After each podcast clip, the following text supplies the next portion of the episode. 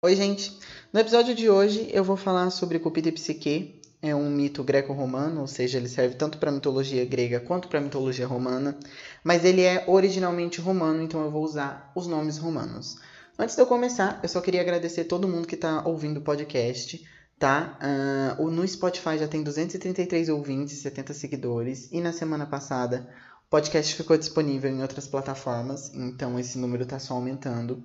E eu recebi algumas mensagens no Instagram também. Então, muito obrigado a todo mundo que está ouvindo, de verdade, gente. se você não segue o podcast no Instagram, segue lá. É tudo de mitologia, tudo minúsculo e junto. Eu geralmente sempre posto uma arte, uma pintura, alguma coisa relacionada ao episódio no dia que sai, tá?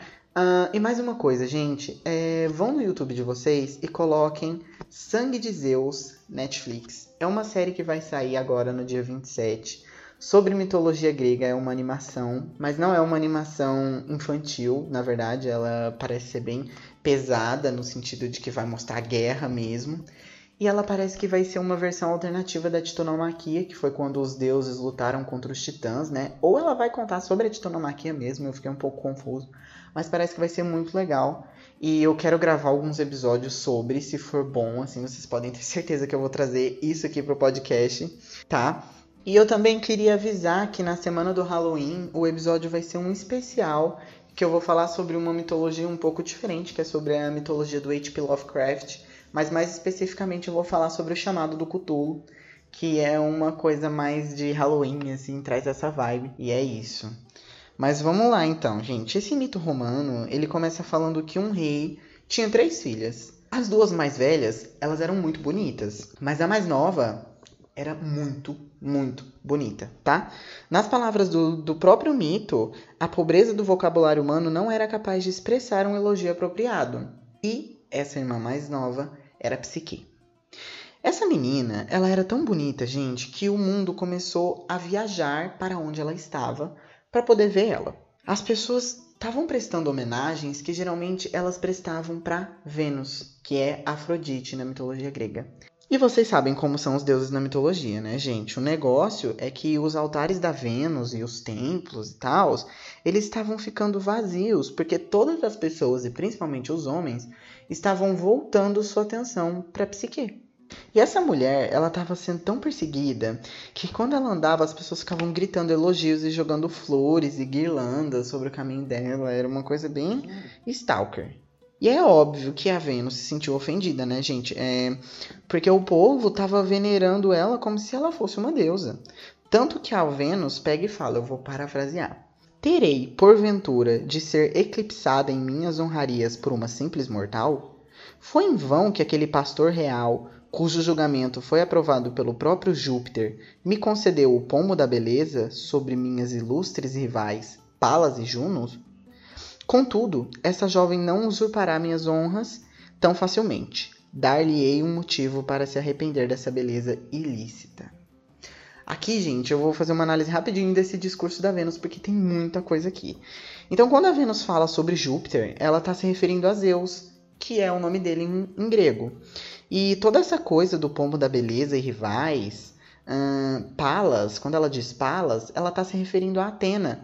E Juno é Hera. E, e, isso é sobre uma competição que levou à guerra de Troia, gente. O pastor, ele era um jovem chamado Paris, ele era um príncipe troiano que vivia recluso. E resumindo aqui para vocês, porque eu vou gravar um episódio sobre a guerra de Troia, né? Uh, as deusas, elas escolhem esse menino aleatoriamente para decidir qual das três é a mais bela. E a recompensa seria essa maçã de ouro dada por Eris, que era a deusa da discórdia. Quem ganha é Afrodite, que daí concorda, dá uma mulher pro Paris, que é a Helena de Troia, e que daí começa a guerra de Troia. Enfim, é uma competição que no fim quem ganha recebe o título de mais, a mais bela, e é disso que a, a Vênus está falando aqui. Aí então, gente, a Vênus chama o filho dela, que é o Cupido, Eros para os gregos. E aí ela aponta para Psique e diz: meu querido filho, quero que castigues aquela beldade insubordinada. Concede à tua mãe uma vingança tão doce quanto são amargos os danos que ela tem me causado. Infunde no peito daquela donzela insolente uma paixão por um ser desprezível, baixo e vil, para que colha, assim, uma mortificação tão grande quanto a glória e o triunfo recebidos. Um exagero, né, gente? Porque coitada da psique não tem nada a ver com isso, ela só é bonita. Mas então tá, né? O Cupido, ele não era doido de desobedecer a sua mãe, pegou a aljava, foi até o jardim da Vênus e lá tinha duas fontes, uma de água doce e uma de água amarga. Cupido encheu dois jarros com um pouquinho de cada água e ele foi em direção ao quarto da Psique. Quando ele chegou lá, ela estava dormindo. Inclusive, ele ficou com dó dela. Mas ainda assim, ele derrubou a água da fonte amarga nos lábios dela e depois ele disparou uma seta contra o peito dela. Mas aí ela acordou, gente. Ela acordou num susto. Uh, essa coisa da seta do cupido é, não é real, né? Tipo assim, eu imagino que seja mais uma coisa espiritual, porque daí faz a pessoa se apaixonar, né? Mas enfim, a psique acordou e ela olhou diretamente para ele. Só que o cupido estava invisível, mas ainda assim, ele ficou tipo. Ela tá me vendo. E aí ele assustou e ele acabou se ferindo com a própria seta. Daí ele meio que ficou com dó ali da confusão e aí ele tentou meio que reverter o que ele tinha feito. Essa parte não é muito clara no mito, mas o que acontece é que ele simplesmente vai embora depois de fazer isso. E aí é isso, né? Só que o negócio é que a água amarga, gente, ela fez com que ela não pudesse mais desfrutar de nenhum benefício da beleza. O povo ainda achava ela muito bonita e tal, e ficava gritando quando ela passava, mas ninguém pedia ela em casamento. E a gente sabe que nessa época, casamento era uma coisa importante, né?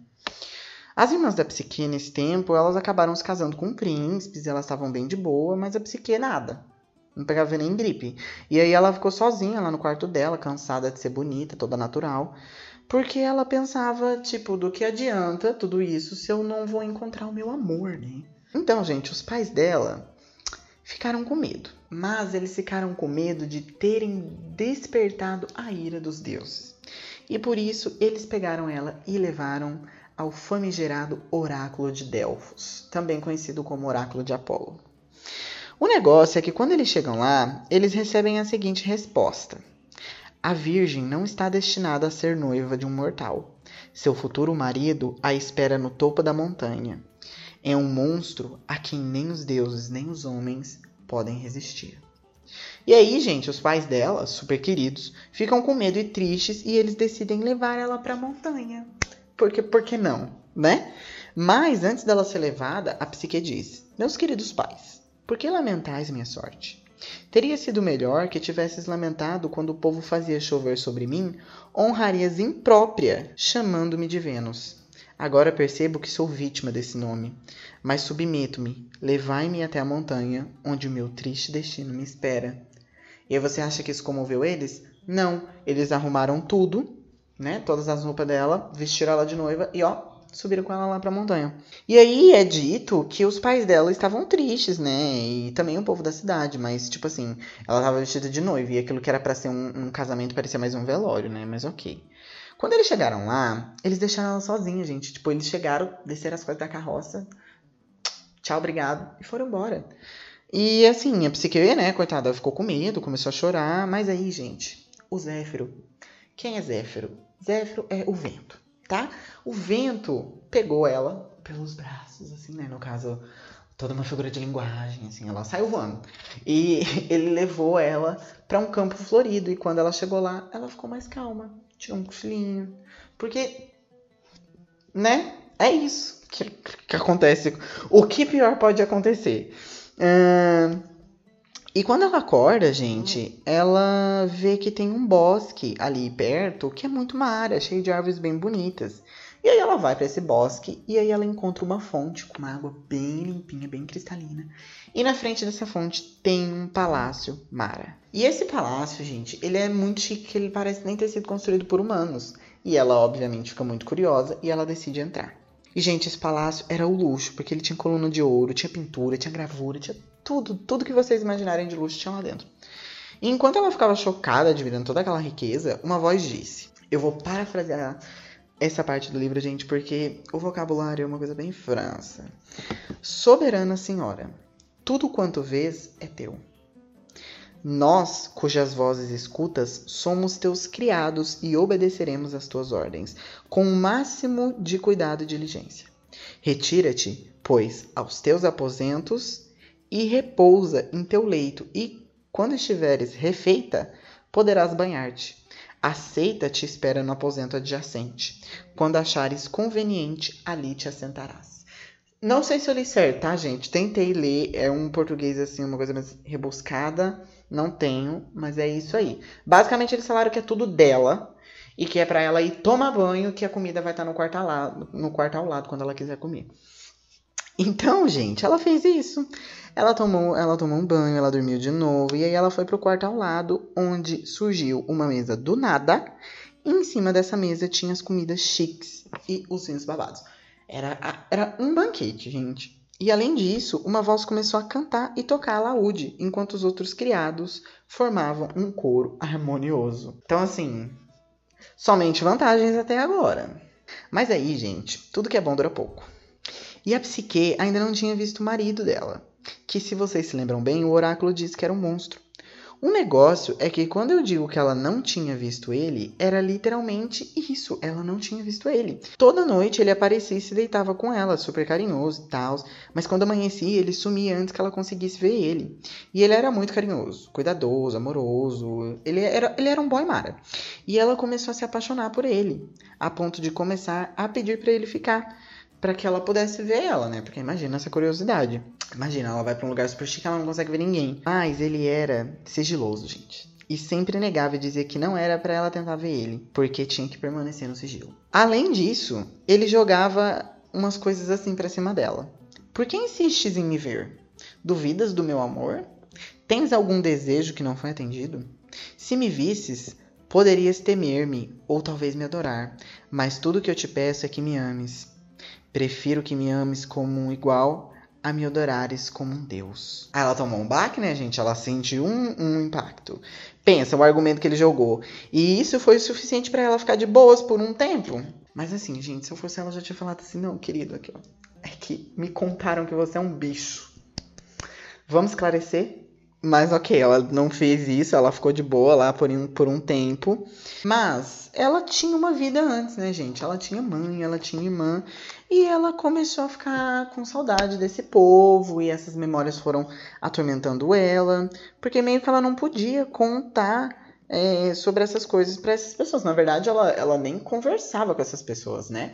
Porque a casa dela era em outro lugar, não era na montanha mesmo, né? Como vocês se lembram, o vento levou ela para outro lugar. Então, assim, ela tava, começou a se sentir meio que numa prisão. E aí, quando a noite chegou, ela contou pro marido, né, as coisas que estavam deixando ela meio triste. E ele pediu para que ele para que as irmãs dela pudessem fazer uma visita. E ele deixou. Aí a psique ficou toda feliz e pediu pro Zéfiro, né, o vento, trazer as irmãs dela e assim aconteceu. As três trocaram carícias e tal, ficaram super felizes, nossa, quanto tempo. Então a psique, super feliz, quis mostrar a casa dela. Só que as irmãs dela ficaram com inveja. Porque elas repararam que a psique estava riquíssima, enquanto elas nem tanto. Assim, tem que lembrar que elas se casaram com príncipes também, né, gente? Mas ainda assim, hum. Mas vamos lá. E aí essas irmãs dela começaram a perguntar que tipo de homem que o marido dela era. E a psique começou a mentir, dizendo que ele era jovem, alto, belo, mas que ele passava o dia caçando nas montanhas. Mas as irmãs dela eram sem noção, né? E elas ficaram apertando a Psique. Até que ela confessou que ela nunca tinha visto o marido. E aí, elas começaram a pôr pilha na cabeça dela, gente. Eu vou parafrasear o livro. Lembra-te, disseram, de que o oráculo pitiano declarou que teu destino era te casares com um terrível e abominável. Nossa, me confundi todo. Com um terrível e abominável monstro. Os habitantes desse vale dizem que teu marido é uma monstruosa serpente, que agora te alimenta com deliciosas iguarias para devorar-te mais tarde. Segue nosso conselho. Providencia uma lâmpada e uma faca afiada. Coloca-as num lugar onde teu marido não possa encontrar, e quando ele estiver dormindo profundamente, sai do teu leito, traze a lâmpada e vê com teus próprios olhos se o que foi dito é verdadeiro ou não. Se for, não hesites em decepar a cabeça do monstro e recuperar tua liberdade. Então, assim, gente, primeiro, a hora que ela fala que os habitantes desse vale dizem que o teu marido é um monstruoso serpente. Gente, que vale? Essa, essas meninas nem moram nesse mesmo lugar que ela. A psique, ó, não se atentou aos fatos aqui. E é óbvio que isso afetou a psique, né, gente? E assim, ela fez. Ela pegou uma faca, uma lamparina, escondeu, esperou ficar de noite. Quando o marido dela dormiu, ela acendeu a lamparina. Mas o que ela viu não foi um monstro, gente. mas um belo e encantador homem-deus, com cachos dourados, bonito demais, com asas brancas nos ombros. Mas aí, gente, ela quis olhar mais de perto e ela aproximou a lamparina e uma gota de óleo quente caiu no ombro do deus, que, assustado, acordou. E aí ele deu aquela olhada pra Psique e nem disse nada, né? Ele só voou pela janela. A Psique tentou ir atrás dele, doida.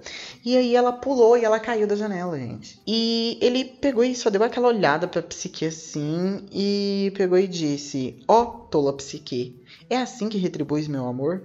Depois de ter desobedecido às ordens de minha mãe e fazer de ti minha esposa, tu me tomas por um monstro e tentas me cortar a cabeça? Vai, retorna para as tuas irmãs, cujos conselhos pareceres preferir aos meus. Não lhe imponho nenhum outro castigo além de deixar-te para sempre. Amor e desconfiança não podem conviver sob o mesmo teto. Hum. E aí? Hum? É, gente, e aí que o marido dela, na verdade, era o Cupido, né? O, o próprio filho da Vênus, ele acabou se ferindo lá. Então a Psique, ela se recuperou ali, né, da, do que aconteceu ali, de que ela caiu, né? Mas quando ela se recuperou, o palácio tinha desaparecido e todo o resto. Ela estava agora num campo aberto perto da cidade onde ela morava. Ela foi até as irmãs e contou tudo o que aconteceu, né? Mas as irmãs dela, com uma falsa tristeza, se lamentaram, pensando que agora talvez o Cupido fosse escolher uma delas. Olha a cabeça dessas meninas. Quando ficou de manhã, cada uma delas foi para a montanha, né? E pediu para o Zéfiro levar elas até o Cupido. Mas, quando eles estavam lá, quando elas estavam lá no alto, o vento parou e elas caíram de lá de cima, se despedaçando no chão. Quem gostou? Enquanto isso, a psique estava desolada, né? Imagina. Tava andando atrás do cupido até que ela viu uma montanha, assim, bem alta. E no pico dessa montanha tinha um templo bem bonito. E ela imaginou que talvez o cupido pudesse estar lá, né? Porque, porque não?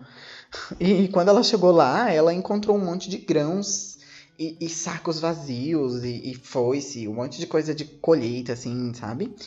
E como eu disse que ela era uma pessoa muito zelosa, ela decidiu organizar porque tava tudo uma bagunça.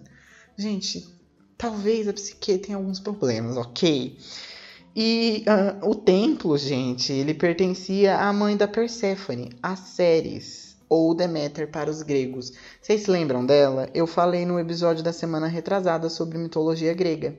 A Ceres, ela é deusa da agricultura e do amor maternal, e ela é mãe da Proserfina, ou Perséfone. Talvez eu me confundi os nomes aqui agora, mas é isso. Ceres é Deméter e ela é a mãe de Proserfina, Perséfone. É isso, galera.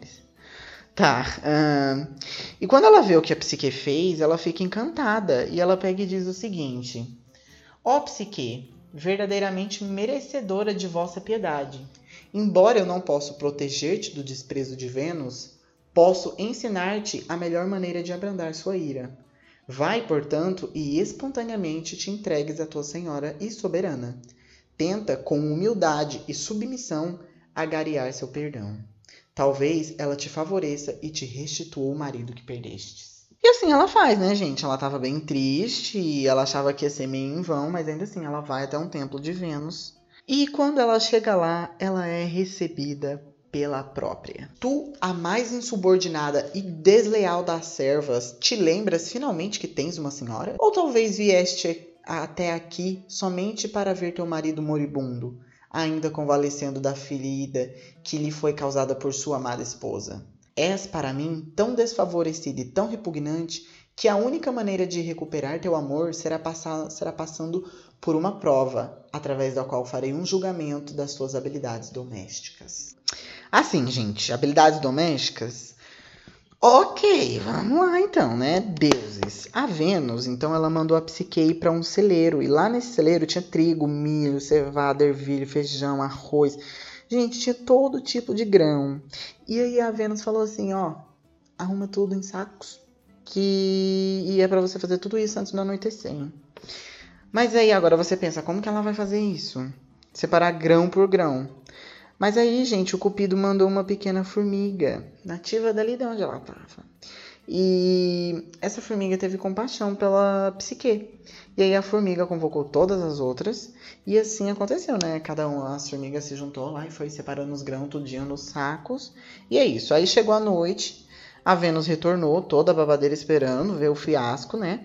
Mas quando ela viu que a Psique conseguiu, ela xingou ela tudo. E aí, a Vênus ainda disse que o que ela fez não, não, não tinha sido ela, e sim o filho dela. Você acha que você tem problemas com a sua sogra? Pense de novo, gente. No outro dia, a Vênus convocou a Psique para fazer mais graça com a cara dela. Daí a Psique foi e a Vênus disse: Olha para aquele bosque que se estende ao longo da margem das águas do rio. Ali encontrarás ovelhas pastando sem pastor.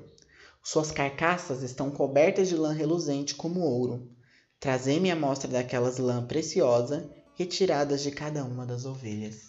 E aí tá, gente, a, Psique foi até lá, né, na onde no bosque ali na margem do, do rio, e ela estava preparada para ir lá nas ovelhas e tirar.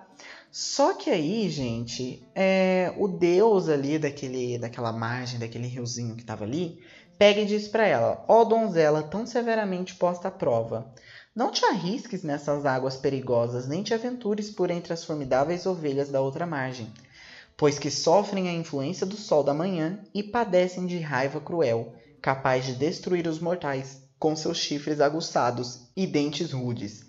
Mas, quando o sol do meio-dia tiver conduzido todo o rebanho para a sombra, e o espírito sereno das águas acalentar para o descanso, então poderás atravessar em segurança e encontrar a lã dourada. E aí, né, gente, a psique não é burra nem nada, ela esperou da meio-dia, pegou a lã e levou para Vênus que disse para ela: Sei muito bem que não foi por teus próprios méritos que conseguistes cumprir essa tarefa, e ainda não estou convencida de tua capacidade em te fazeres útil. Mas tenho um outro serviço para ti. Pega esta caixa, vai até as sombras infernais e entrega a Proserfina, dizendo: Minha senhora, Vênus deseja que lhe mandes um pouco de vossa beleza, pois, cuidando de seu filho adoentado, perdeu um pouco da sua. E não demores muito tempo, pois necessito disso para aparecer no círculo dos deuses e deusas essa noite. Então, gente, assim, a última tarefa da Vênus era basicamente vá para o submundo, ok? Passa esse zap pro Persephone e pede para ela me mandar. E aí, né, a Psique, gente, pensou, pronto, agora eu morri, né? Porque imagina ter que ir no reino dos mortos e voltar. Ela decidiu subir. Ai, gente, meu Deus, essa Psique, ela não pensa ela decidiu subir no alto de uma torre e se jogar de lá de cima para acelerar o processo de ir para o mundo dos mortos. Coitada. Uh, só que antes dela, dela se jogar de lá de cima, uma voz disse para ela: Garota, você não precisa disso. Tem um lugar, uma caverna que você entra nela e sai. E além disso, gente, a voz ainda ensinou para ela como passar pelo Cérbero, que é o cachorro de três cabeças que fica lá, né? O cachorro de três cabeças do Plutão que é Hades para os gregos, e também ensinou ela como convencer o Caronte a atravessar ela pelo rio Stinge, que você precisa atravessar o submundo, né? Você chega lá e depois você atravessa lá pelo rio Stinge. Mas enfim, gente, essa voz basicamente salvou ela, né? E por fim, a voz falou para ela não abrir o que quer que a Persephone fosse dar para ela. E aí tá, né? Aí a Psique foi, seguiu todas as recomendações, chegou no palácio da Proserfina. Ela não aceitou nenhuma comida, a gente sabe que quando você vai para o submundo, não aceite nenhuma comida de lá, porque senão você vai ficar preso lá para sempre. Mas enfim, ela foi, pegou a caixa e depois vazou em segurança do mesmo jeito que ela entrou. Mas aí, gente, enquanto ela estava voltando, já no mundo dos homens, ela ficou muito curiosa em abrir a caixa porque ela queria passar um pouco da beleza nela mesma para ficar mais bonita, mais bonita pro marido dela.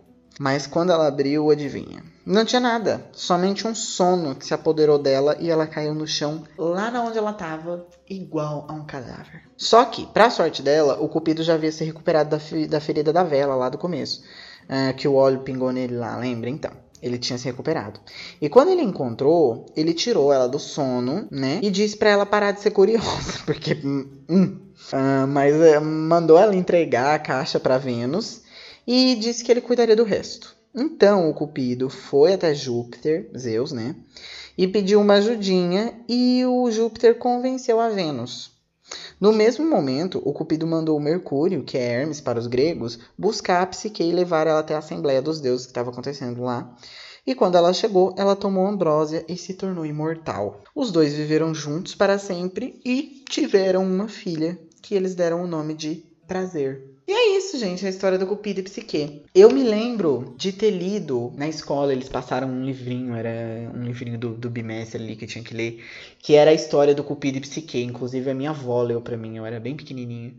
E, gente, eu me lembro que nesse livro o mito era um pouco diferente. Eu me lembro que enquanto o Cupido tá vivendo com a Psique lá no palácio, a Vênus meio que fica procurando o filho dela, fica tentando descobrir se é a Psique. É, tem uns dedinhos da Vênus ali, né, no que, no que as irmãs dela fazem. Mas é aquela coisa de mitologia, né, gente? Todo mito tem uma versão alternativa, uma diferençazinha. Mas eu gosto muito desse mito, eu acho ele muito legal. E é isso, gente. Eu vou colocar lá no Instagram, quando eu for anunciar que o episódio saiu, eu vou colocar também algumas imagens. Tem uma escultura muito bonita lá no Louvre, se não me engano. Nossa, eu falei lá no Louvre como se eu já tivesse ido, né? Fui ontem. Aqueles, né? Nunca fui, gente. Mas tem uma escultura lá no Louvre é, do Cupido da Psique. Eu vou colocar lá. Inclusive, se você não segue o podcast lá no Instagram, pode seguir tudo de mitologia, tudo minúsculo, tá? Então é isso pelo episódio de hoje. Vejo vocês semana que vem.